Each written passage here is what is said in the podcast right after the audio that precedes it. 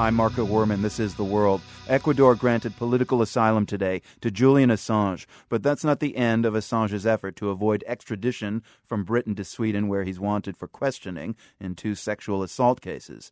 The WikiLeaks founder remains holed up inside Ecuador's embassy in London, and the British government is refusing to allow him safe passage out of the country.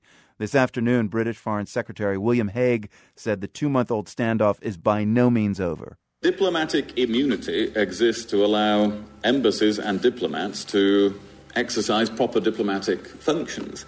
And the harbouring of alleged criminals or frustrating the due legal process in a country, in the host state, is not a permitted function uh, of diplomats under the Vienna Convention.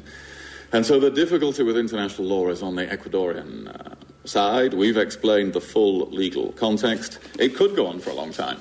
British Foreign Secretary William Hague there. Paul Sonne is in London covering the Assange saga for the Wall Street Journal. Paul, uh, the Vienna Convention Mr. Hague referred to there uh, is a pretty obscure thing codifying the rules of diplomatic immunity. What's been the general reaction there in London to this threat of British authorities storming the embassy of a sovereign nation? Yeah, so actually, William Hague was specifically asked that today by journalists, and he backed off and said, listen, we haven't leveled any threat about storming the embassy. What we have done is pointed out to the Ecuadorian authorities that we do have this legal option, which allows us to essentially revoke um, territorial immunity for an embassy if we feel that an embassy is not being used for proper diplomatic purposes. And the reason that that law was put into place here in the UK in 1987 was because the Libyan embassy, um, there was a siege there in 1984 after a British police officer was shot outside from a bullet that came from the Libyan embassy. Mm. And after that incident happened, the UK passed a law which essentially allows the government to revoke invoke that convention that allows diplomatic immunity or territorial immunity for an embassy if they feel that the embassy is not being used for proper diplomatic purposes. Are, are there any countries around the world that you know of that have a similar law? I mean, what have legal experts uh, told you so far about the seeming willingness by Britain to storm uh, the, the embassy there? Yeah, well, legal experts have said that they do not expect the UK can do that, um, and, and, that Julian Assange would have a strong case for um, judicial review, which is essentially when you uh, think that a law is not being applied uh, properly here in the UK, you can appeal to the courts, which would start yet another round mm. of um, court deliberations. But my sense, and I think, I don't know if you felt the same way from what William Hague said, was that this is going to be yet another waiting game. They're not in a rush. They're going to re engage the Ecuadorian government, and, you know, then they're going to wait it out. It's yet another game of chicken. So, I mean, l- let's remind listeners that Assange was responsible for thousands of sensitive U.S. documents being published on his WikiLeaks website in 2010, and they included, of course, American diplomatic and military secrets, of course. And he sought refuge in the Ecuadorian embassy in, in London to avoid being extradited to Sweden, which he fears would possibly lead to a U.S. extradition. So, what are the likely next steps in, in this odd case, aside from more waiting game?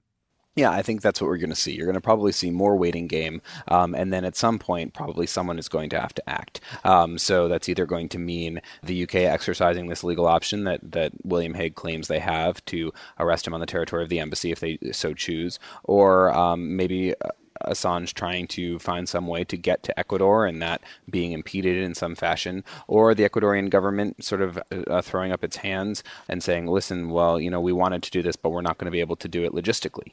The other possibilities are that the Ecuadorian ambassador could be expelled from the UK, UK could recall its ambassador from Ecuador. Also, Sweden's foreign ministry has summoned the Ecuadorian ambassador to Stockholm. So I think it could definitely escalate from here. Have you heard anything about Julian Assange's current state of mind with, with this kind of limbo zone happening at the Ecuadorian embassy for him? You know, he is supposedly going to be making some sort of public statement uh, at the embassy on Sunday. So I think that will definitely be the first time that we get some insight into uh, what his life has been like now. And just describe that part of London, what it looks right now, this uh, Ecuadorian embassy across from Harrods. Is it just a constant crush of cars and traffic jams right now? No, so it's actually it's on a side street. It's probably a five or six story uh, brick building with these white balconies off the sides, um, and it's in Knightsbridge, as you said, across the street from Harrods, which is one of the nicest areas of London. So uh, the question, obviously, on Sunday, if he plans to make a public statement, is you know obviously he can't step off the territory of the embassy because there are police officers who have been waiting there. So um, I guess he will make some sort of statement from the balcony, which just adds to the level of drama that this whole saga has already entailed. Paul Sonne, a London based reporter with the Wall Street Journal, thank you very much. Yep, thank you.